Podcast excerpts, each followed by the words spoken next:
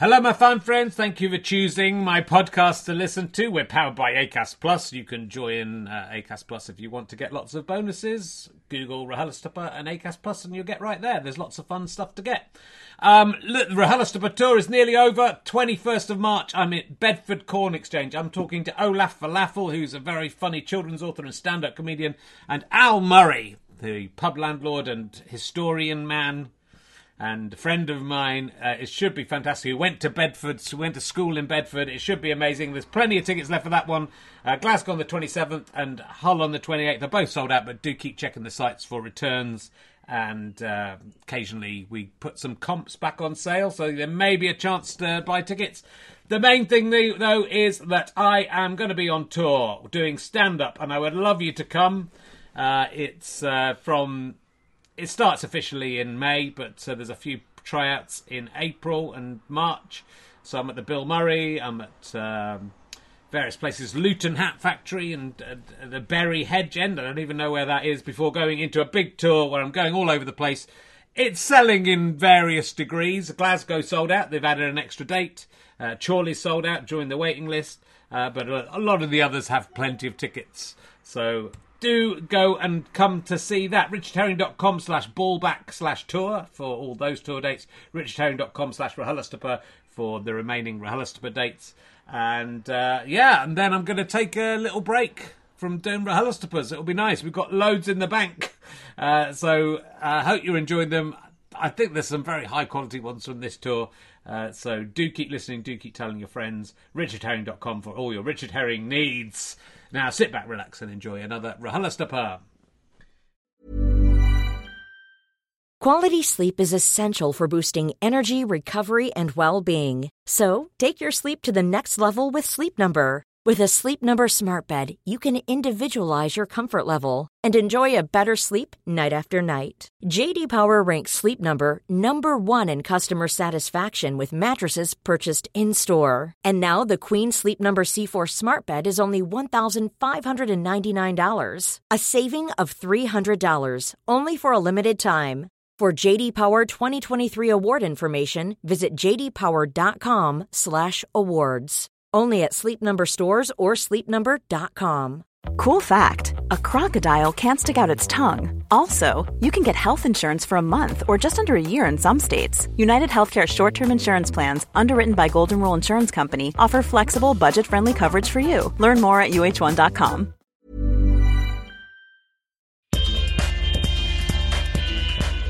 Ladies and gentlemen, welcome to the Phoenix. Please welcome a man whose love affair with Barry Manilow has just been rekindled. It's Richard Herring.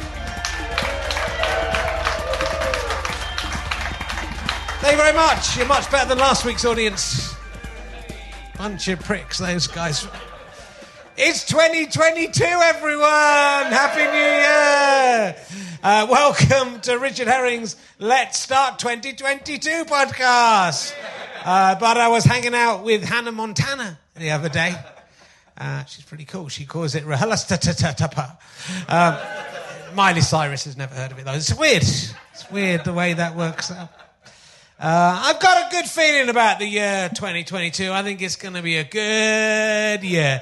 I've said that at the beginning of every podcast for the last five or six years. One year I've got to be right. Got to be much better than last year, right? Got to be right. Right?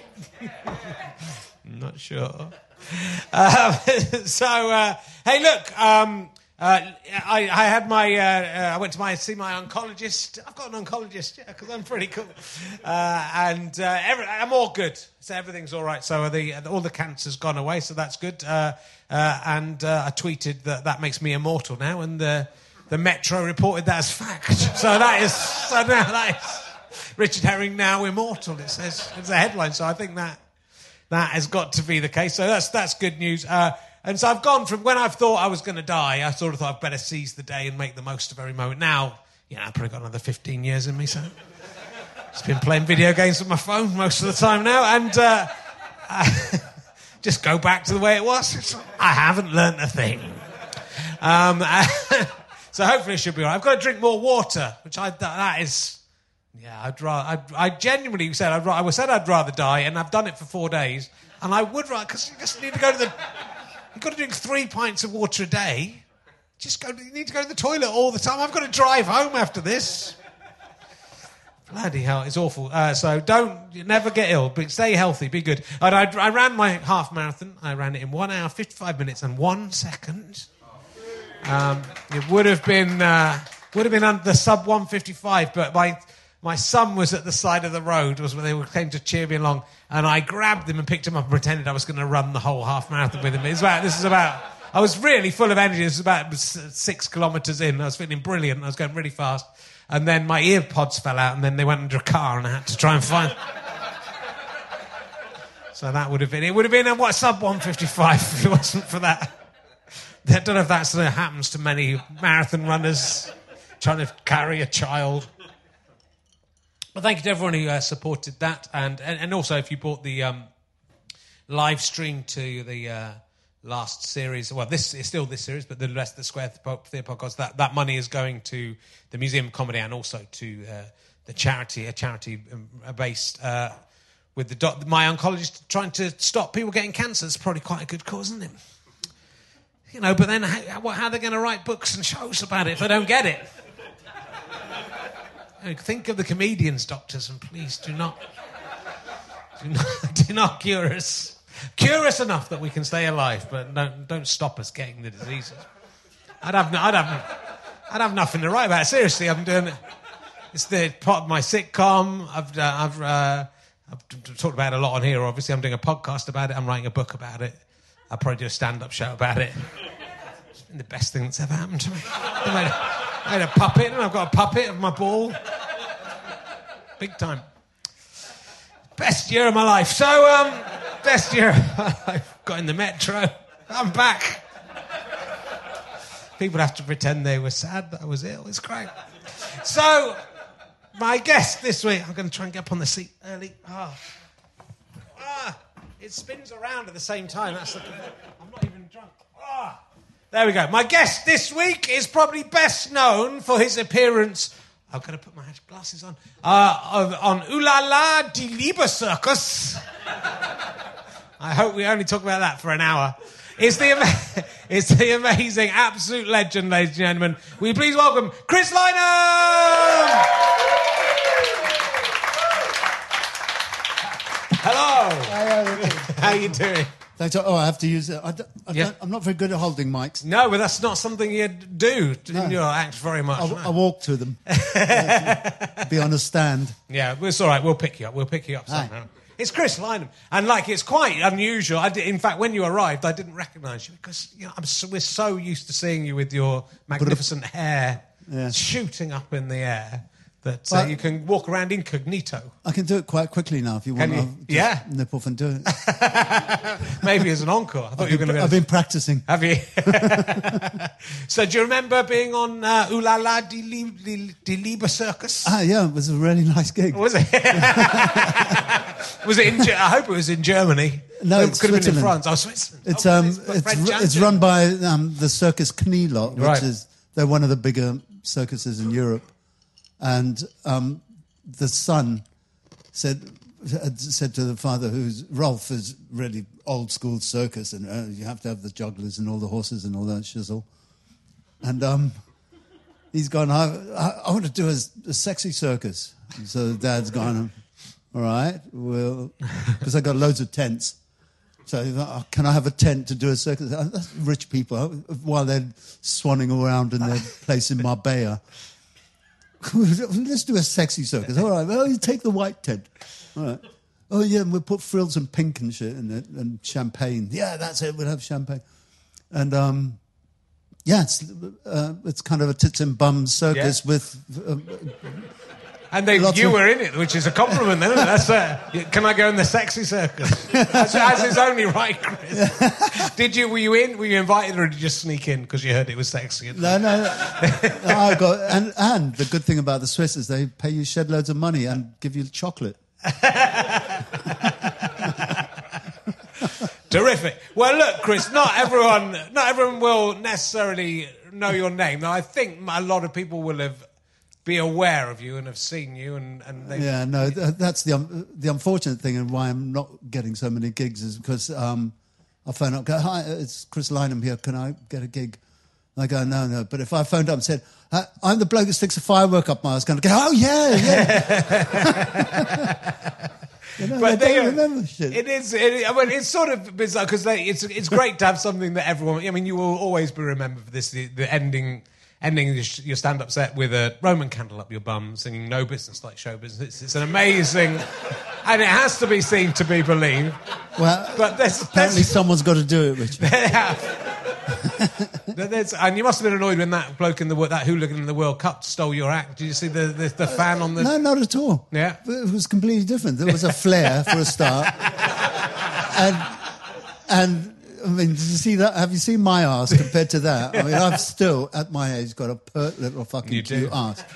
It's like it's like a from Aber. I'm Not telling this- Although, just talking about that, because we may as well talk. well, We we won't, won't talk about bang out the bum for an hour, but the the one one of my favourite stories about it is um, Greatest Show on Legs in Edinburgh one year, and um, we, we used to do the National Front Can Can, which was but we had fishnet stockings, army boots, and kind of. f- f- Fish, what are they called? Fishnetty kind of Oh, yeah. camouflage things, and uh, you know, a bit a bit of a hint of camouflage and and can can stuff. Yeah. Ba, ba, ba, ba. Malcolm can't dance, of course. Martin, not a bad dancer. Anyway, this about two weeks into the run, I jumped up and landed in the splits. Right. And the you know, the music was playing loud. It was in the big room at the Gilded Balloon, and there was this deafening rip. My fucking hamstring going. Oh God. And boy, I didn't move. I just stayed on the floor and delivered Wonderful World, which is a song I sing. And Malcolm comes on stark bollock naked to it with a pint of beer and his fucking newspaper and sits there and reads it. And I want a wonderful world. You know, I mean, it's a good song. and then the next thing is Bang Up the Bum. I wasn't going to get up for it. Malcolm goes, I'll do it. Fuck. But he thought he actually thought that you had to stick it right up your ass. And I, in those days, I was using the cheap Chinese versions, who only cost three quid or something for five. But the trouble with them was half of them thought they were bombs, not fucking fountains.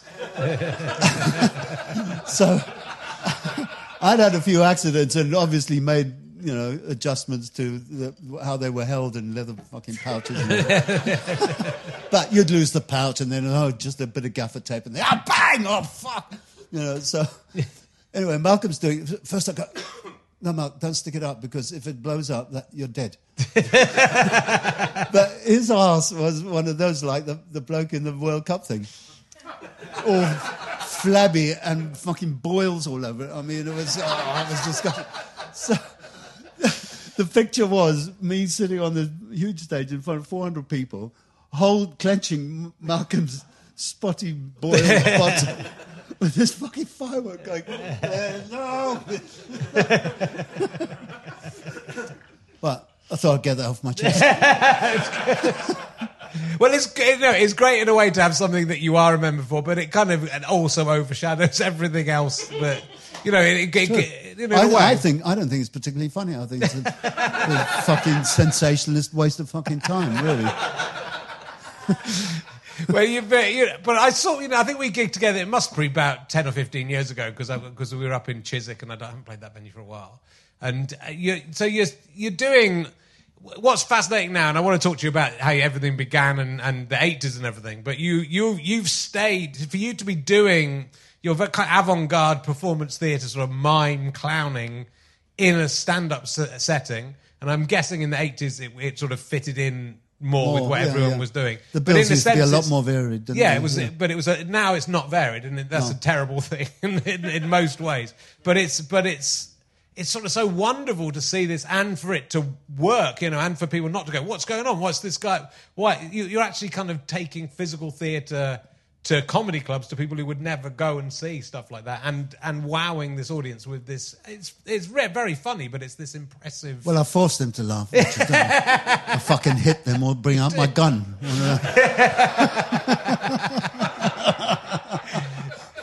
so its roots are in in clowning and, and street theatre. So you you started very. So you grew, grew up in Zimbabwe, right? Yeah, born and grew up there. Yeah, and um and you and as a fourteen year old, you sort of got into into. Ah, yeah, oh, you've read that bit. Yeah. yeah. Um, I, got, I got a job as a uh, when I was thirteen, uh, school holidays, Yeah. selling cokes at a Luna Park, which was for a two-week thing at a, the Salisbury show. It was called then. Right. Harare, it is now. And um, the next year, I went back and to do the same thing, and happened to be in the right time and place for two R, to meet two RAF guys who came in to do a Raja act Right. that they did fakir kind of stuff. Right. Sticking nails up your nose, swallowing swords, blowing fire, lying on beds of nails, walking up razor blade ladders and shit. right. And um, they needed an assistant. Oh, yes, I'll do that. Wow. so I learned all that stuff. Yeah. And one little sidetrack story was I, I was doing most of the afternoon shows, and the, uh, one, the one point was they'd get somebody up out the audience to come and stand on you while you're on the bed of nails. So th- this was me. so and who wants to come and stand on the? Uh, And it was mostly African people, and uh, you know the independence hadn't happened. So uh, although there wasn't apartheid then, there, there was a bit of kind of social apartheid, really. Not with me, but that's another story. Um, so you call these people out. Who wants to come up? Oh, yeah, Fred wants to come up. So Fred comes up, and but he's helped up. And it's only when he's standing on top of me you realize how pissed he is. You he doesn't fucking know where he is. He's standing there going, ah, I'm on stage. And then he looks down and sees a white guy and he goes, bang. he jumped on me. And they had to peel me off this bloody. anyway, so I did two weeks of that. Yeah. And then was in hospital for the next five years. and then n- nothing more. Th- I was a hippie, so I just got on with being that, you know, dropping out of school and all that. Started traveling at 15, left home in school, and two years in Southern Africa, and then they wanted me to join the army and everything. I went, mm, busy. so I came out to came to England on a boat, and it wasn't until I was 20 that I woke up one morning and said, mm, I want to be a clown, Right. And I did it. Yeah. What was and so what was it that made you make because that's an odd decision to make at twenty maybe it isn't but it's an unusual you know it's not a decision that everyone makes so what was it that what appealed to you about clowning at, at the age of twenty what was I must have taken the clown pill the night before. Someone slipped me the clown pill. because through that decision I don't know where you're taking the beginning of your career from but you've been you know you you told me you're approaching fifty years and tw- next year twenty twenty three you'll be you'll be 50 years in show business, yeah. so Uh oh, they can work out my age. Well, it seems impossible because you look, you don't look like you're, you know, there's 50 years. isn't 68. there? Yeah, that's incredible. I know, But- but still cute ass. You're, you're in very, very, very good shape, I have to say. So uh, that's that, that's uh, that's amazing. I, well, I, I, I, I saw in another interview you say because you worked as an, uh, in the uh, the electricity, you worked on electricity meters, right? Oh, yeah, well, that was actually the decision Yeah. that um, made me leave the country as well as the call up. It all happened in one week. So in, in Rhodesia, Zimbabwe, it's called now, you couldn't get a job anywhere except on the railways. I'd done that. That's another story. Um, with long hair. right. so I'd done. I got this short wig, and and got a job as an electricity meter reader, which I thought, oh, that, that's a great job. You get it's like four days of training, and then you get put on a scooter and you drive around all these little farms and read people's meters, and you know, husbands at work, hello. I got to read your meter, little girl. And uh, but it was November, and it's really hot out there in November. So I do eight hours of this job and come out and rush around the corner, rip this wig off, and undo the pins and everything, shake my hair out because it was itchy. It's you know, if you've got a wig on for that much time, it really and and the heat. So um, on the second day, I lost the wig on the bus. I mean, not on purpose, but I couldn't find a, you know, find another wig before tomorrow morning. Mm-mm. So I walked in, the guy couldn't believe it that he'd been duped. Yeah. Get out and don't come back unless you've got a haircut, eh? so that's when I went straight to Thomas Cook and said, What have you got soonest, cheapest going to UK? I had four days to get to Cape Town. So the the real the real prejudice in Rhodesia at the time was between the short head and long head. Yeah. And we'll make a, a it's a film about a man who wears short hair, then gets discovered. Uh, There's film in it. There's, there's one other story about that, uh, that about that period. Um, but, but prior to that, I'd had a job. In fact, I think the first job after school, mm, maybe not, but soon after, because my father was a civil servant, he, he blagged me a job as a customs agent, Okay. trainee customs agent. Oh, fuck, all right, I'll do this. And um, so, are you allowed to swear? Yes, of course you are. I'm, I'm trying not to because I don't think it's very attractive. it's coarse, really, isn't It it? is, coarse. Uncalled for. anyway, so I'm a customs, a, a, a, a trainee customs agent, customs officer. That's it, not agent, customs officer. So, um, same thing, training, and then I, I, was- only in it for a month, and they said, uh, "It's time to get the haircut there." I went, uh, pff, can't, and so I left, and went to Durban, which is a great city, and they have this. Um, long story. There's lots of stories about going to Durban, but one of the things about that city is they have um, some really good marijuana. It's called Durban Poison. Comes in these. It's, re- um, it's not like the skunk stuff that they have now, but you know, good a good high it was. So I, I thought I'd go home, and I had a backpack, and I just filled it with Durban poison and put a pair of jeans and a t-shirt on top of it, and sort of hope. And I mean, getting caught with dope in those days was like serious. Yeah, yeah. That's that, for that it would have been like ten years in prison or something. Right. Anyway, b- b- unbeknownst to me, when I got to the border, you know, a bit nervous, backpack in the car and hitchhiking. So came into the South African side was easy to get through. The Zimbabwean side, um, hey Phil, how you doing? Boom, and it was the guys I was on the training course with. so, I thought, oh, this is a good little ruse, and I was back and forth quite a few times. And they used to take me into the back. Hey, come and see. Look what we've confiscated here. Look, we've got these televisions.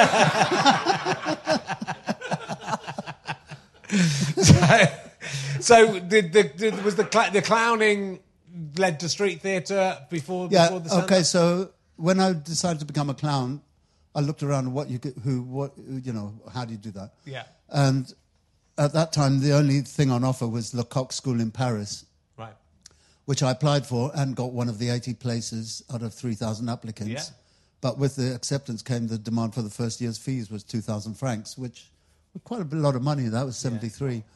And so I spent a month trying to get it, and I couldn't, so I just, oh, sod it. And at the Oval House, there was some tumbling workshops, so I started doing those. And I just went on the street and pulled the stuff from my little stint at, at the Luna Park Right. when I was 14. So, uh, you know, I was doing a, a comic version of that. Yeah. And yeah. So how did it, how did that was it? Did you meet Malcolm and then get into stand up, or did you meet No, Malcolm? no, through much later. Yeah. So that was 73. I met them in about 75 or 6. Uh, there used to be some great festivals Yeah. um, in the early days, uh, 70s, um, in Suffolk and Wales, and um, not, sorry, not Wales. Uh, what's that place? Devon. Yeah, it's, It's same. like- it's similar. It's like it's close, isn't it? This is close. And um, I saw them at w- one of the festivals, and I just went, "Oh man, I want to." And, and it, I didn't work for them for with them for about another twenty years, but we ca- right. became good friends. Yeah. And um, yeah, Malcolm was quite a character, wasn't he? He was, yeah. yeah. I'd sort of, you know, I had. I don't think he particularly liked me, but he, he was. He was kind of. He was. He had a sort of meanness to him behind the, the comedy as well. I think that he was. If he didn't like you, Exactly. But Yeah. it, but even if he didn't like you, if you asked him for ten quid, he'd give it to you. yeah, yeah, yeah. No, I If mean- he had it, which yeah. was unlikely. But you know.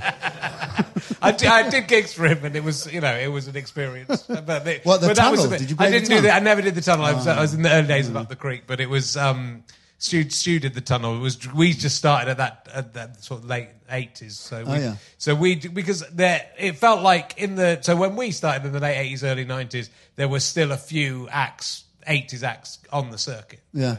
And there was some there were some peculiar acts like the Iceman and Oh, yes. and the woman who I can remember the woman who had a, a vagina that she when Oh, sing- she was a member of the audience, the yeah. fanny farter. Yeah, that's it. Yeah. Yeah. she get called out. You know.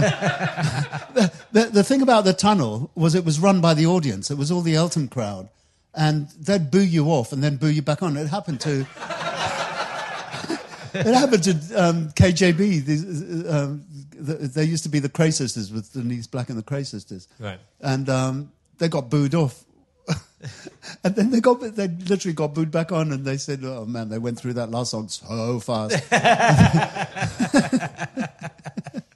So, so that what? Because I feel like you know, we. I don't know if it's a, a mythology of what the, 80, the stand-up scene was like in the eighties, but um, it it feels to me like it was a lot of uh, crazy stuff going on. Or was that just in? It was that just in the kind of in Malcolm's sort of group? No, no, I think it, over? no, I think it was across the board, Yeah. and I think it was because the there weren't there probably weren't enough stand-ups to fill four acts on a bill, but what there was was a juggler and a magician and a, a duo doing comic songs, or you know, I mean, I, I remember working at the Earth Exchange with French and Saunders when they were starting out, Yeah. you know, and so there would be that uh, double act and uh, just a lot more kind of inventive. Sorry, no, inventive is not the right word. What, uh, more off the wall kind of stuff Yeah. was happening. You know, And I think it People- was inventive, you know, because I, the, the 90s, it became, I found it very boring, the stand up circuit in the 90s, in that it was a lot of men telling a lot of very similar, you know, very similar acts, and it was all stand up. And I kind of thought, this isn't what I. This wasn't what I read about in uh, "Didn't You Kill My Mother-in-Law" or whatever of the books that I that I'd read about. You know that it felt like a lot of people doing quite formulaic gags, Mm. and then occasionally someone coming in with something crazy like you, um, and uh, you know, but but also people who, but also more mad people who weren't, you know, didn't have a. Didn't have an act necessarily. They just had a, they had a peculiarity or a, Whereas your, you know, your stuff's always been so inventive and using those those street theatre and clowning traditions to Well, create. that's what I told you, Richard. You just need a hat to hit them with and a fucking gun to make sure they laugh. you know, you've you've Can be me. Well, you've you're very. It's the it, how much improv was. I know you do some Im- improvisation in your shows now. Was it was was the was your set when you were doing stuff in at that time? Was it was it improvised or was it all very very? no, kind of worked I mean, out? all of the stuff came out. I mean, uh, you know, when I look at some of the sketches, I go, how, how do you, you don't, I didn't, never wrote a sketch, ever. So it would, something would grow. And I suspect a lot of it came from street performing because if you're, if you're playing the street, you're working off the moment, you know. And, Yeah. You know, a bag floated down in front of my show once. It's one of my favorite sketches now. You know, the bag attacks me and then attacks the people and then, you know. Um, so yeah, I'm, I, I think I still improvise quite a bit. I, I would say forty percent of the Yeah. shows is like turn left, go straight. Right. Ooh, okay, back on the track. Yeah. And did did with audiences has, has there ever, is it as times progressed has there ever been a stretch for the audience to to go from stand up to, to seeing you? Certainly, when I saw you, they were way, when I did a couple of nights together, and they were way behind you, and it was phenomenal. I think so long as I'm not put on first Yeah. on, a, on a bill, Yeah. because the, uh, if you put someone like me on first, it's like I don't do well. Right? because then people need a drink. Or, or uh, actually, I can go on. F- I can go on first if somebody like Arthur Smith's comparing, or someone else, uh, you know, Yeah. a competent compare who can really build the audience up. Or otherwise, I need a couple of acts so that their laugh laugh bones have kind of warmed up a bit. Yeah. Because sometimes being hit with my surrealism is just like, well, don't get it. well, and and it's it's that first couple of minutes that uh, for someone like me, uh, if if I catch them then, and they'll go with it, and then it, it, you know it's a roller coaster. Did you feel? um, Did you feel the change? Did the change happen gradually from the sort of eighties to the nineties to what we have now, or did you did you notice a, a, a sort of shift in yeah, the way no, it was it was kind of gradual in the uh, early '90s to the extent where in '95 I just went, "Ah, sod it, I'm going." I'd bought a piece of rainforest in Zimbabwe 20, 30 years before, and Right. I escaped and restored the rainforest and built a five-story log cabin in the Right. middle of nowhere. Which not many acts do that either. So that's you're very, Really? very, You surprised me. or would be capable of doing that. I have to say. Uh, and and the history of that is this most beautiful paradisic piece of wo- the planet that I've ever been to. Um, uh, got squatted and destroyed by the Mugabe takeover, and it's now a uh, the last piece of lowland rainforest in the world is now a banana plantation on slopes you can't even walk up, and all the rivers pristine water. We used to say, "Oh my God, this water tastes like gold." We had springs coming up there. That, that sixty miles to the nearest phone Yeah. for that. It was uh, two hours to drive that. And um, you can't drink any water there now because they discovered 98% pure gold in 2003. So the whole area is just like, oh my God. So did you lose that, that land? Was it was it On taken paper, no. No, still yours. But it's been squatted and Right. destroyed. So it's kind of the same thing. Yeah, I've lost it. right. I keep thinking I'll win the pools. Is that- is that- they don't call them that anymore. do they? I think they still do call the pools the pools, but the lottery is probably Yeah, a yeah. better. if you want to, if you want to win a lot of money, I mean, it's, I'm going to say it's a better bet. It isn't. It's very, very unlikely you'll win. It's like a lottery, to be honest. But it's, um, but uh, yeah, it's uh, if I did, I'd, I'd buy an army and go and take my farm back. right. It was, it was so beautiful. I promise you, if you saw this place, listen, it was on the Mozambique border with Zimbabwe and that tiny little hook b- bottom bit, to, um, and two of the bordering borders of the, the property, fifteen hundred hectares. Two of the the borders were an, onto a national park, which stretched for hundreds of miles, Yeah. and into Mozambique. You could you can go for like two week walks there and not see anyone No. And w- another border was forestry because there was nothing around it. It was just so remote. One waterfall was 200 foot. I mean, it was just so paradisically idyllic. It was, ah, it, it was like dream stuff, you know. Sure. And then you go and see it now, and it's like, ah, it's enough to make anyone want to buy an army. Yeah, well, it's you know, it's the it's the world, and it's the whole world. Is this is, is, that, that sort of thing's happening to? It's it's very indicative of the, what's happening in the world. But that's yeah, very true. Say hello to a new era of mental health care. Cerebral is here to help you achieve your mental wellness goals with professional therapy and medication management support. 100% online. You'll experience the all new Cerebral Way, an innovative approach to mental wellness designed around you. You'll get a personalized treatment plan from a therapist, prescriber, or both in a safe and judgment free space. Your cerebral therapist or prescriber will outline a customized plan with clear milestones along the way so you can get to feeling your best. With Cerebral, you're not alone in your mental health journey. We're here to empower you to live a fulfilling life. So take that first step towards a brighter future and sign up today at cerebral.com slash podcast and use code ACAST to get 15% off your first month. Offer only valid on monthly plans. Other exclusions may apply. Offer ends July 31st, 2024. See site for details.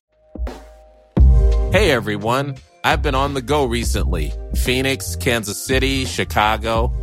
If you're like me and have a home but aren't always at home, you have an Airbnb. Hosting your home or a spare room is a very practical side hustle. If you live in a big game town, you can Airbnb your place for fans to stay in. Your home might be worth more than you think. Find out how much at airbnb.com/slash host. Want flexibility? Take yoga. Want flexibility with your health insurance? Check out United Healthcare Insurance Plans. Underwritten by Golden Rule Insurance Company, they offer flexible, budget friendly medical, dental, and vision coverage that may be right for you. More at uh1.com. Magic. You uh, you also worked with uh, Ken Campbell. Was that was that? Oh, I'm so glad you talked about him. Well, he's I one of think my, I he was. love Ken Campbell. He's one of my absolute I heroes. beg pardon? He's one of my absolute heroes. Ken. Oh, really? Yeah. I think he's. Uh, um, there's not enough been said. He's really unsung. You know, Why he didn't get the national job, I just don't know, because I think he was one of the most innovative directors and writers, really. That, that trilogy that he did was phenomenal. Yeah. Yeah, and The Warp, we did that. That was 24 hour long play about a poet's life covering 58 to 78. So it was the whole beat generation and jazz and Krishnamurti and Gurdjieff and Ouspensky. And I mean, it just was. It's the longest part. I think, I think it still is the longest part. Russell was on stage for all but 10 minutes of it. Right. 24 hours. and the thing is, it was really good. Yeah. It really was good. I mean, the cast was phenomenal. Dave Rappaport was in it, Richard Pope. Um, ah, loads of people have gone. uh, Bill Nighy. All those lovely people. All the lovies were in it, you know. What's the rehearsal process? Is it was it was that it was scripted right though? Yeah. So you, Yeah. you had to, They wrote it in two weeks. right. How how did how did you rehearse a twenty four hour play? Oh my God. okay, the rehearsal rooms were, the, the, I think they still go, the Bubble Theatre. Okay. Up in Chalk Farm, they had their rehearsal rooms. And it was a space of probably this kind of size, but little rooms chopped up a bit, but um, made out of corrugated iron and bits of wood. And, you know, it was really a mishmash of um, architectural styles, but Yeah. really sh- a shack. Sure. And so it was freezing cold. We rehearsed with our, in winter. and the, uh, the reason I'm describing a bit of it to, to you now is because um, w- he was directing Russell to. Uh, Neil Oram was, uh, I think he still is, very big man and raw energy, and the, you know how poets are full of that, the passion of everything's a fucking poem. So Russell wasn't getting it properly. Uh, Ken goes, Right, Russell, get outside and put some fucking snow in your boots and then come back in here and do it again so you can feel the fucking sweat in your feet. You know, he did. He had to go outside and put, fill his boots with snow and carry on rehearsing. So, uh, okay, um, it was written in 10 play sections that all linked on, so it was Yeah. chronological. And so we rehearsed one play at a time, and then we played it at the ICA, and we did 10 days of one play a day. Okay. They were only a, an hour long or something, or an hour and a bit. I, I suppose there must be more. I can't do Yeah. the I mean, they're probably two two hours and a bit. Were they? Two point four hours. Okay, they were a bit. we did one play at a time, and they went on for a bit.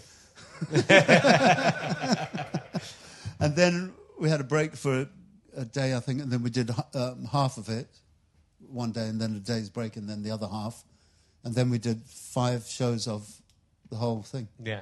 Did people stay through all, Yeah, all through? Yeah. yeah. Uh, uh, it was uh, because we had quite a lot of stages. There, um, rather than changing, you know, one stage there and the actors move and the set change, we moved the sta- the audience moved around to go. Oh, let's go there. Uh, We'll go there. Uh, um, but halfway through, they had to go to India, so we went off to a park. Right. it's, it's well, you know, I find all this stuff fascinating, and I find that what who were who were your favourite acts of the of the eighties that were working alongside you on the on the stand up scene? Do you remember who do, who do you look back and remember? Wow, that's a tough question. But, um, only because I haven't got much memory. oh God, there's yeah. The, I mean, that's the problem with your generation, is that. You know, if you remember it, you weren't there, isn't it? It really is. It's, but, uh, me not taking cocaine till I was thirty-six. I was. I can. Re- I can remember everything in painful detail. I can't. Re- yeah, I mean, yeah, greatest show on legs. Obviously, there Yeah. I was. So how did you get attracted- into? So you were you weren't in the first. You were you came into. No, that no, in I the- came into- into the. No, there the- were many iterations. Of I think the third person in the greatest show on legs was always random. Right. You know, the, uh, lots of people uh, say, "Oh, yeah, I was in on legs," but they, they were only ever the third person. I did two years of it because when it, the first time, if they didn't have three, but, but often it would be Malcolm and Martin would go off on a gig, and they'd want someone else for the balloon dance, for the sword dance, and a couple of the sketches needed three people. Yeah. And they'd just pick someone up out the bar. So, right, uh, what do you? Go? No, you'll be naked, right? And there's three. You'll have three balloons. and it literally would do that. Yeah. Rehearse complete strangers into that. Um, uh, yeah, no, the, the, um, Linda Smith, she was fabulous. Yeah. Uh, yeah. um, uh, Jeremy, God, yeah. uh, uh, I'm just thinking of the dead people. Oh. God, we're all all dead. Martin's still alive. Martin's still alive, isn't he? Yeah. Yeah, but um, yeah, it's Yeah, uh, Martin, is, he doesn't gig very often, though, does he? no. Um, But but you know, but that's what's interesting in, in that you you're the you know you I don't know how much uh, you do. Oh shit! I don't know how much. I've, I've fallen off the chair. Do you want a hand? Uh, no, I'm all right. I don't know how much. I don't know how much you're actually gigging like in stand-up clubs now, but you're the you're the almost the the, the survivor of that time, right? I don't, oh my there's- God, really?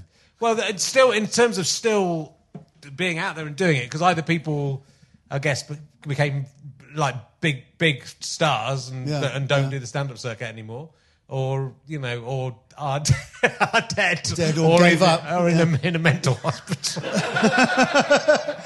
I want to get some, want to get some real money now. I'm going into finance. but what you know, what I, I mean, you are very well respected in- within within the within the industry, and and what Not- I love about Not by promoters, though, Richard. No, well, but that's why. that's why you are. Because you've. But I, I was saying this before we we came on, and it's one of those things where you've you've got this. uh, You know, I think your act was was so much more imaginative and involved and and clever than a, a lot of people's at the time. And it could you could have you know something could have happened and you could have been picked up and it could have been massive. But I think you know, the only thing that was making people work, that, uh, and this is what irked me and made me give up the, the business in the in mid '90s, was because early on in the '90s, it, uh, you know, the uh, comedy's the new rock and roll sh- shizzle was all Yeah. going on. And if you weren't working for Avalon or Off the Kerb, you weren't getting the decent gigs anymore. You know, those guys were running the show, and so yeah, they would pick up. Yeah. Um, I'm sorry, but I think mostly mediocre acts and turning them into superstars. Really, yeah, but not that sometimes mediocre acts not turning them into uh, superstars. obviously, yeah. obviously, some people stand out and manage to carve their own little fucking niche. But but it's Okay, where's my foot? but it's true. I agree. No, but I do agree with you. And it, you know, and, and it lost, and comedy lost that. You know, it was it was so so anarchic. But then it, but then you're still doing it. But also, what you do by going your own way and not going not going. I'm going to be tempted by that, or I can't. I don't fit into that. The stuff you're doing now. Uh, as well as doing the stand up, is is your own shows and your own much more involved shows. And I, I have I, I, I saw uh, the uh, Eric the Fred the Clown show. You, you've got a, you've got a nice clip of it on your site. I haven't seen the whole show though. I really want to, but it looks just from that ten minute clip. It looks like the most. It's it's beautiful. It's poignant. It's sort of like a silent film mixed with a surrealist film. So you, you've got your, yourself as a uh, on a screen dancing alongside yourself in reality, and and it's it's be, it's really beautiful and no, but you know, and it's a piece of art, and you know, you we made you know what other comedians have arrived at, arrived at that, you know, but by by by going your own way, that's you've, you're creating this much more kind of artistically interesting and still amazingly funny and amazingly watchable stuff. yeah, I think that's my favourite piece actually of, of my. Well, it's. Uh, yeah, it, it was written with the idea of okay, this is gonna, this is my successful bit. Fuck that up? Because why? There's no agent who wants to take it on. man. You know, if you haven't got those people selling it, um, no, that, that's unfair. That, you know, we were lucky that um, Joseph Seelig and Helen Lannaghan from the London Mime Festival picked it up for. Yeah. They com- kind of commissioned it, um, and on the back of having played at the London Mime Festival, it got some decent gigs. You know, to Sure. Kor- Korea and Finland and over Europe and we've been to Africa. You know, we've, we've travelled quite a lot with it and put it on. Yeah. But you know, at the end of the day, it's a one-man show, and I've got five technicians Yeah. putting it on. so it's quite complicated, and I need eight meters height for it. Yeah. because you need that much to hang yourself. But I know, I just. Uh, as I was saying last week to Margaret, it's not necessarily. It's it's about the people who have seen it. It's about the you know. I think even from just seeing the video of it, and I really want to. If you do it again, let me know because I'm going to come and see it.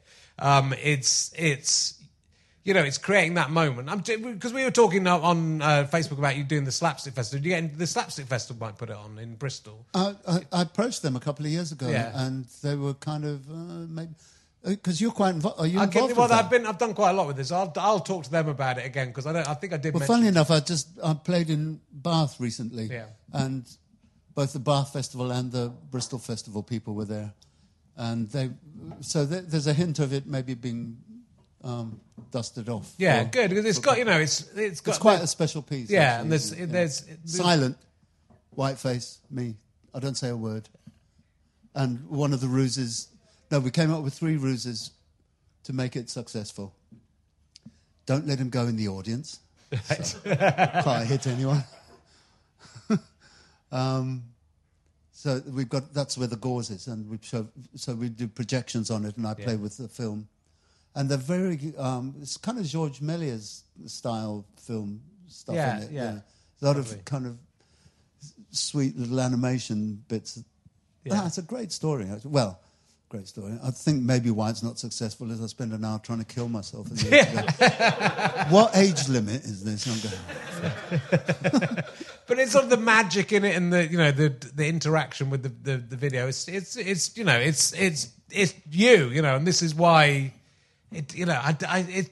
I know it does matter that if you're getting paid and, and you're famous and all those sort of things that are nice, but if you're creating great work and interesting work, and you're doing, you mean there's four or five shows you mentioned in your in your website, so you're doing a variety show and you you you know you're involved with with lots of of, of you're involved with the the Slava Snow show, which uh, um, owes a lot to you as well. I think uh, the Beast of Theatre is is that is that that's, more- mostly what I do. That, that's the easiest thing. That co- Yeah. sort of comes out of a suitcase quite Yeah. easily. Because is that more the stand up persona? So the persona, the stand up persona is Yeah, the sort that's, of lunatic. that's, that's what you've seen. Yeah, the Yeah. crazy guy with the hair up. That's, Yeah. Yeah. But that, I, ne- I never got him a, a stage name, so that's who I am, really. Right. I mean, yeah. I mean, I don't look like him now, so I, I, I did create this other um, name that I thought would be successful, Right. but I haven't really exercised it very much. But it's a good name. Max Bobbins is who I am. Okay. it's a good name, isn't it? Max Bobbins. and that came about. I was talking to my partner one morning. I, I, no, I woke up. and I went. Do you know what? I've been in this business for a long time, 40 years now or something, and it's not working. It's never, it's not going to work. And I think it's because of the name, Chris Lynam. I'm going to change my name. Oh, really? Yeah, what are you going to be called? Uh, Max. Oh, Max Lynam. No, Max Bobbins. So it just it came out as an improvised name. And it kind of sounds good, so uh, Yeah. it might, Let's- might be worth pushing. Shall I call you Max Bobbins in there? In this? Do you think that'd be confusing? I'll put it at the front. Miss me gets Max Bobbins. Well, no, because this is talking about old silly bollocks Lynam, isn't it? No, but you know, well, I hope that they, those that, you, know, you do get to do that show again. I, I really would love to see it. And um, yeah, I mean, it's it's. do you- I, I, I noticed on your website as well. Actually, one other thing I wanted to say that there's a Tony Slattery quote saying he want he gave up doing stand up because he saw you. It, it, it- do, you, do you remember that quote? I presume because you were so good, rather than he thought there's no, No, point in doing I- comedy if guys like this are. I have seen the quote, but have you seen some of the states that man gets into? I think, I think it's bullshit. I think somebody made that up. well, it's interesting. Well, look, it is interesting, and obviously you've had a, a past where you know you you come from that generation where you've, you may have taken some drugs in your life. I'm just guessing. There may have that may have happened. Me? Maybe, but you've actually, you know, you said some of those guys. Uh, and you, there's a lovely anarchy and craziness to you, and and you and and you're very different off stage than you are on stage as well. So there's this, you're you know the the character you're on stage is you you you're projecting this very confident guy and this very brash guy, and and you're qu- quite a shy man. I think is it fair to say? Really? Yeah. You're quietly spoken, and you but you haven't. Gone any more mad than you were in the 1980s. No. Whereas I think No, some of those guys um, have gone more mad than they were in the 90s. No, the thing is with, with the, the Chris Lynam clown is that it's. I mean, it looks totally out of control, and fuck, what's going to happen next? Yeah. Because there's a lot of aggression in it. You know, I mean, one of my favorite bits is smashing the apples. I mean, it's hilarious. Um, and but and it's so unexpected. Yeah. You know, and shooting a you know a heckler, boom, with a gun. You know, I mean, that, the audiences get taken aback by that. Yeah. You know, so. I- I don't know what we're talking about. I'm just saying you've stayed reasonably Oh, sane, yeah. it seems. No, no. So uh, the madness is it looks out of control, Yeah. but it's actually quite controlled. And you know, I like just going mm, a bit over the line. Yeah. It does feel, as an audience member, and certainly the, the stand-up act feels like, can we have another? Can we have another drink for Mr. Lynam? For Mr. Bobbins, so, for Max Bobbins. Put it on a different tab. Um, it does feel no. It feels there's a there is a danger. Not only a danger of you having an explosion in your bum, but like you, you're going into the audience and you're pulling bras off of seemingly pulling bras out of women's shirts and and, and Well, they shouldn't wear them. and you know it feels and it feels like you know that so, that something could go wrong. You know, it feels perilous. It feels like something could go wrong. Um, do you. But think that- that's isn't that that makes that crackle? That's yeah, that's absolutely. like, oh. Well, that's because things are so safe, and especially now things are so safe. I mean, obviously, you, I presume you are trying to keep it fairly safe, but uh, but is that? Do you think that's part of the the? I mean, it's part of the success, and it's part of the part of the the problem, is it? the- the yeah, I mean, that, exactly. Yeah. You know, because the whole world's got. I mean, somebody posted a picture up on Facebook of a, a sketch that I was doing ten years ago, and I went, ah, I love that sketch. Can't do it anymore because all the PC bollocks. right. you know, and although it's not, uh, uh, it, it doesn't, it doesn't ever kind of cross the boundary of unacceptability or un-PC. It per- per- pertains to that in Yeah. such a way that people go. The beginning, you know, the setup of it. Yeah, yeah. Um, get, uh, basically, I'll get a woman, I'll call a woman out the audience and ask, uh, put a nice cushion on the floor and everything, and ask her to kneel down. Okay. And that's the bit that people are going, oh. And then can you put your hands like that, you know, hold your hands to make a music stand, and then I'll put the music on there and play the song. Right. and, you know, there's a bit of interaction with her. yeah. Um, and it's, uh, the song is Strangers in the Night. Um, uh, and uh, I, I, I, I, I love it. It's funny, you know, but, you know, the fact that I've got a, a, a female person out of the audience and made them kneel down in front of me, people go, oh, no, no, you can't do that anymore. Mm, I mean, maybe, but I, you know, maybe. But it's. I think you know, for most, it's it's more like the the physical danger. I was, you know, I think. Oh, that- yeah, what, hurting people? well, you know, but like throwing things around, you know, using fire. Okay, In a, in a, so the only damage I've ever done got me. I did the second Glastonbury Festival and then the next 18. Thank you, thank you very much. and the 18th one, um, I, I do this. I'm going to blow everyone up sketch. So I've got a little bomb in my hand. yeah. um, with a sparkler thing uh, and burns Yeah. down and t- talking about if there's anything you want to do for the last 40 seconds of your life, tough shit, because when this goes off, it- boom. And obviously the sparkler goes out and nothing happens.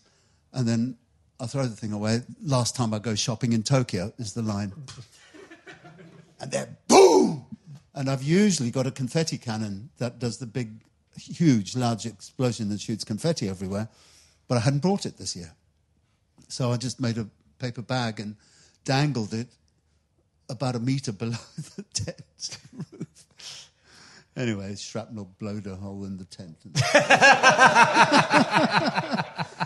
and it was Mike Horriblehurst's brand new tent. Oh no. So Arabella burn, banned me. And um, actually, I did come back before she died. For, uh, I've done the last five seconds. Because that's a great festival. I mean, it's not like it was, but it's still. There's something about that Pilton farm is quite special, Yeah. really. Yeah. But you know, that's you can't make an omelette without breaking a few eggs and ruining a couple of tents. Uh, uh, that's. That's- but that, but I that, just, I'm sorry, I'm just because this is about me, really. This show, isn't it? it is. Fuck it, I'm going to tell you this other one, also Glastonbury. So th- th- there's a sketch called the Betty Beatty School of Better Batter Beating.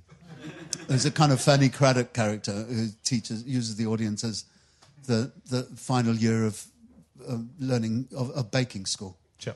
So, um, so baking an egg, all this stuff, throwing eggs up in the air, juggling them, flour everywhere, milk.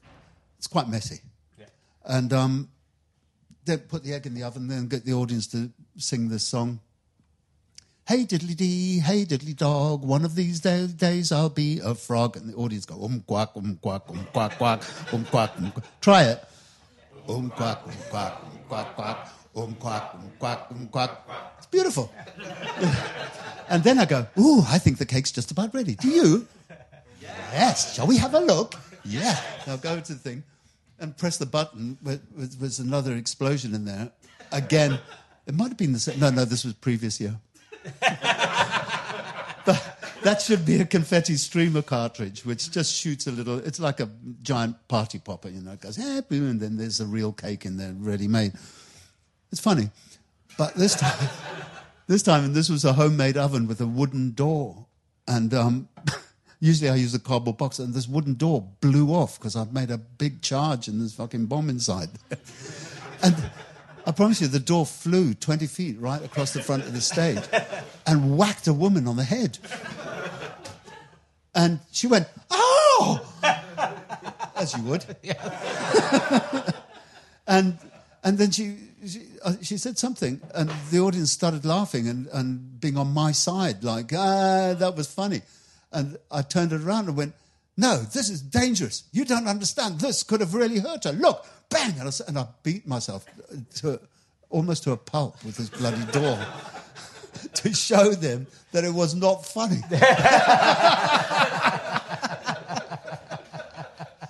oh, God, what am I thinking? But that's the- you know that's the clowning, isn't it? And that's the, the anarchy of the clown, and that's the role of the clown, isn't it? To to, to not obey the rules of, of what you're meant to do, and to and to point up. I do now. Yeah.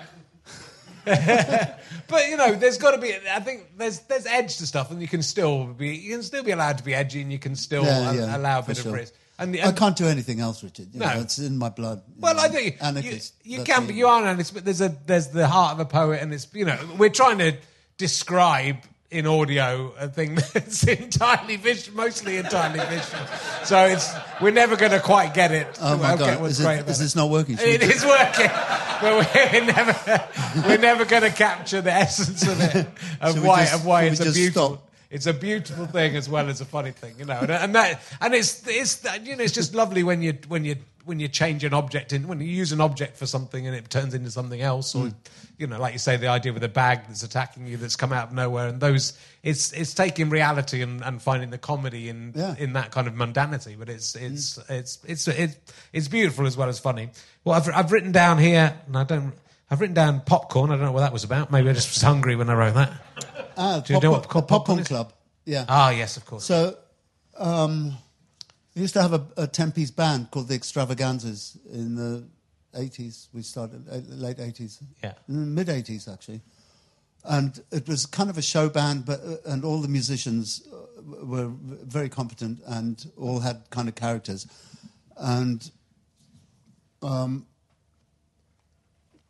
so there would be there was always a, it was a bit like a three ring circus where there was always always little stories going on in the horn section and between the drummer and and, and sketches we'd do sketches and then we'd bring guests on to do a, a spot and then uh, Jools Holland did a thing called the Jools Holland Extravaganza okay. Oh, I know. Shit. Another good name bites the dust. Because you can't, you know, you can't compete with people like that. If, you if you suddenly go Chris Lynam and the extravaganzas and Jools Holland's extravaganza, they go, who's extravagant then?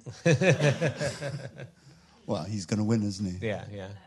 So is that so? You, you, you, So we changed it to Popcorn Club. yeah, okay. and uh, it was a similar kind of thing. Not as big a band and a few more acts than there were before. Yeah, Because the variety is still a big thing, right? There's, it's coming back Yeah. actually. Um, Yeah. uh, uh, in well, kind of burlesque has moved into. Uh, that's it. But you know when. When we all started back then, there, there weren't burlesque shows. I mean, there was some stuff going on at Raymond's Revuebar. and- yeah. and Madame Jojo's maybe I don't know, Yeah. I don't, but I don't think they had people like us on. No. Um, it was mainly get your clothes off, Molly. Yeah, I think if you go back to Barry Cryer's time, there was Barry Cryer. There'd be a there'd be a stand up between the. Oh, really? The, well, the girls would do tableau, and I think then uh, Barry Cryer started. This is obviously a little while back, um, where uh, they, the, the stand-up would have the comedian would have to come in in between when the What a career he's had, man. Yeah, but no, he, was, he, did, he was on this recently. He's uh, Wow. yeah, he's amazing. Um, but yeah, I mean, my memory of doing, uh, I suppose, Eddie Izzard's gig or one of those gigs there is you were you would sh- you'd be sharing the dressing room with the girls who were stripping in the Raymond Revuebar, But, and, yeah, and, yeah. and, and, and then you'd go out a different way. Yeah, yeah, And I, to you know, I was stages. I was like 21 years old, and I was going what. and you know, much too young to appreciate it as well. But it was uh, uh, just I was just scared, uh, rightly so. uh, but uh, yeah, so there was always there was there's always been a little connection between between the and and that yeah, Madame Jojo's is where there's there's a video of me being heckled at Madame Jojo's. Uh, that that got millions of views, um, but it was but that was that was this more they were moving into this more burlesque and mixing mixing in burlesque uh, with sketches and stand up, which was a charming evening until I came on. I, well, that's what's coming back now. The, I, um, I'm- Yeah. in fact, I'm doing more of those kind of gigs. You know, trying to get up on the stand-up circuit is that they, people just don't want it. No. They don't want anything that's um, too confrontational, and they don't want anything that's maybe going to cause any ripples. And Martin, uh, do you know Martin Moore? Martin Big Pig. Yes, yeah. He's. I mean, it, I'm not sure if I 100% agree with this, but it it kind of makes sense. He says that the promoters don't want people like us because we're we come come in and deliver an eight or a nine or a ten to the audience, and they get consistent sixes, and that's what the audience want. Is that you know? So if if you if you suddenly give them somebody who's a nine or a ten, and the audience go, "Wow, man, did you see that?" Boom, and they come back. So I, I mean, I'm not sure if I 100% agree with that, but it is something worth thinking about. That you know, they do want mediocrity, really, Well, in a lot of the stand-up world. I, no, I think there's, there's, it's, it has, you know, but things become formulaic and things, you know, which, uh, and things become a bit too the same, and and I think that's that's the the issue, and so it, it should work, you know, and it should. There are lots of clubs, and certainly. Again, I'm going back. I'm going back still like ten or fifteen years ago since when I sort of came back to stand up. But there were lots of sort of fringe gigs where people were doing more interesting stuff. It wouldn't necessarily be as extreme or as you know as chaotic or anarchic, but it was it was stuff that you could do outside of the of those main clubs where you just mm. need to be usually at that time a man standing up telling you know very similar jokes to the last Yeah. man he was on and that's a, you know that's a shame for comedy and i think that's why people of my generation who sort of grew up catching bits of, of, of the 80s and, uh, and the alternative comedy on TV and maybe catching the odd gig here and there. We sort of have this very romantic idea of it being this wonderful time of freedom and liberation. But is that, I think that's probably true, isn't it? And then we came, and our generation sort of slowly wiped it, wiped it off the map, kind of thing, I suppose. So sorry. Just wanted to say No, sorry. I, I don't blame you at all. No, no, no, it's it's, not not, you, fault, Richard. It's it's your fucking agent. Uh, do you know what? I've tried to contact him for the last 20 years. Well, I've given up now. I haven't for 10 years. But, you know, no return phone calls. Can't, can't get to speak to him. No. Well, uh, same for me.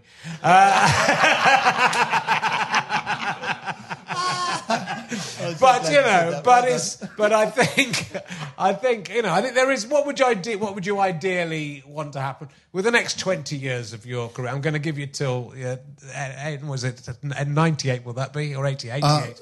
I think uh, uh, six months will do me. And pop off. but unfortunately, my lifeline goes like Yeah, I think you're too Very far. I'm going to be 120 before I die, so all of you lot will be fucking gone. Yeah, and definitely. I'll I'll definitely be gone. Barry Cryer is fucking outliving me. I can tell you that for sure. Barry Barry Cryer is speaking at my funeral. That's what I, I'm delighted about. it. But um, you know, but if you uh, would you? It sounds like you would like to do those those theatrical shows. And I love could- him. Yeah. and and I like this. You know, this room we're in now. Yeah. It's. I, I, I played one of the, a, a similar kind of room on Thursday night, and I, I love it all. I just love gigging, you know, and Yeah. um, I've, I've, because I've learned how to do it somehow. Um, audiences mostly like me, yeah. and laugh a lot. I mean, I, I'm, I get a lot of uh, laughs per minute, actually, and not joke laughs. Uh, No. I do a joke sometimes, but um, it's not mine. I can't remember jokes, and I don't write them. No. But that's you know I think it is special. I hope you know I know promoters do listen to this podcast and I know Really? people, yeah. So I think Oh, you know- I love Avalon. I think that's oh he does he doesn't listen. Um, he won't he won't he'll, he'll like that you don't like him. Uh, but you know I think there's you know you should be at these people people should be seeing your stuff and I know they you know and they have been for, for 50 years people have been seeing your stuff and it's it's um it's great and I but I think that's I, I just think that ma- those those magical memories you have in performing, the ones you can remember, and the, the but the audiences have seen it because if you've seen you, you won't you won't forget it. You know, No. like I Forget don't my know, name. I don't maybe, but I don't know who else was on that night. The last time I saw you in Chiswick, but I you know I can't remember who was on. But I would never you know I wouldn't forget working with you. And it's the same like the guys in the early '90s who were still from that circuit. I would never. I know I probably couldn't tell you half the people I worked with at that time, Mm. but you know, I will never forget those those crazy people doing the crazy. yeah. John Sparkes, Donna McPhail. Yeah, yeah, some really interesting people. yeah. actually. So you know, and it was, and it was, it, it was, it was.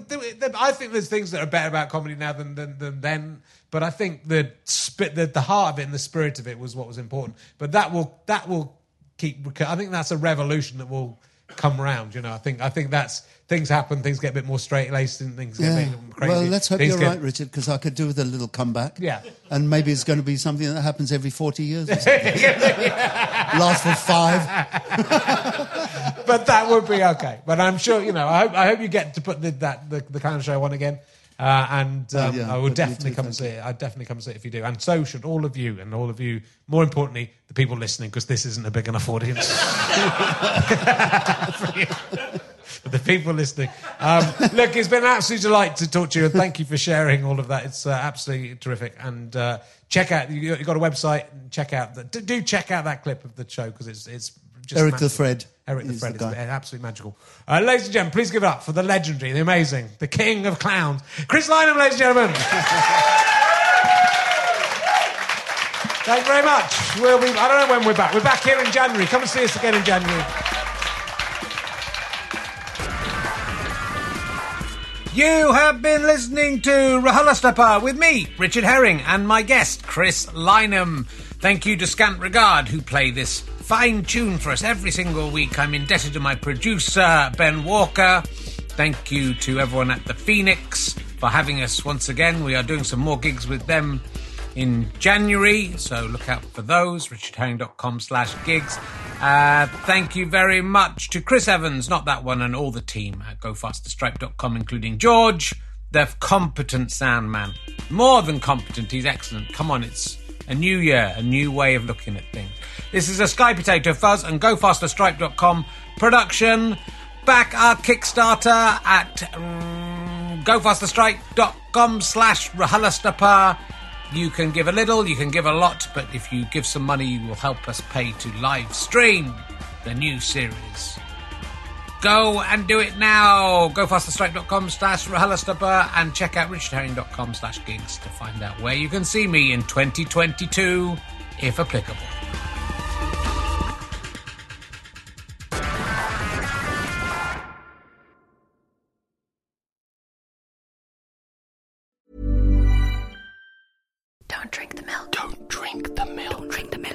No, this isn't a podcast about milk. If you like historical intrigue, a bit of culture, and a sprinkling of controversy, this one's for you. I'm Rachel Stewart, and I'm travelling around Europe, following the hidden history of everyday things as they're exported through time and around the world, by force, by chance, or by choice. No need to pack your bags. Just subscribe to Don't Drink the Milk wherever you listen to podcasts. Thank you very much for listening to my podcasts. Listen to some more. Tell your friends about these podcasts. We're in a very competitive market and it would be lovely to keep those downloads coming in. The more downloads we get, the more money we make, and the more podcasts we can make for you. It's a beautiful symbiotic relationship. Come and see me on tour, at richardherring.com. Uh, but otherwise, just, you know, go outside, enjoy the spring air. It's beautiful out there. I love you all. Goodbye.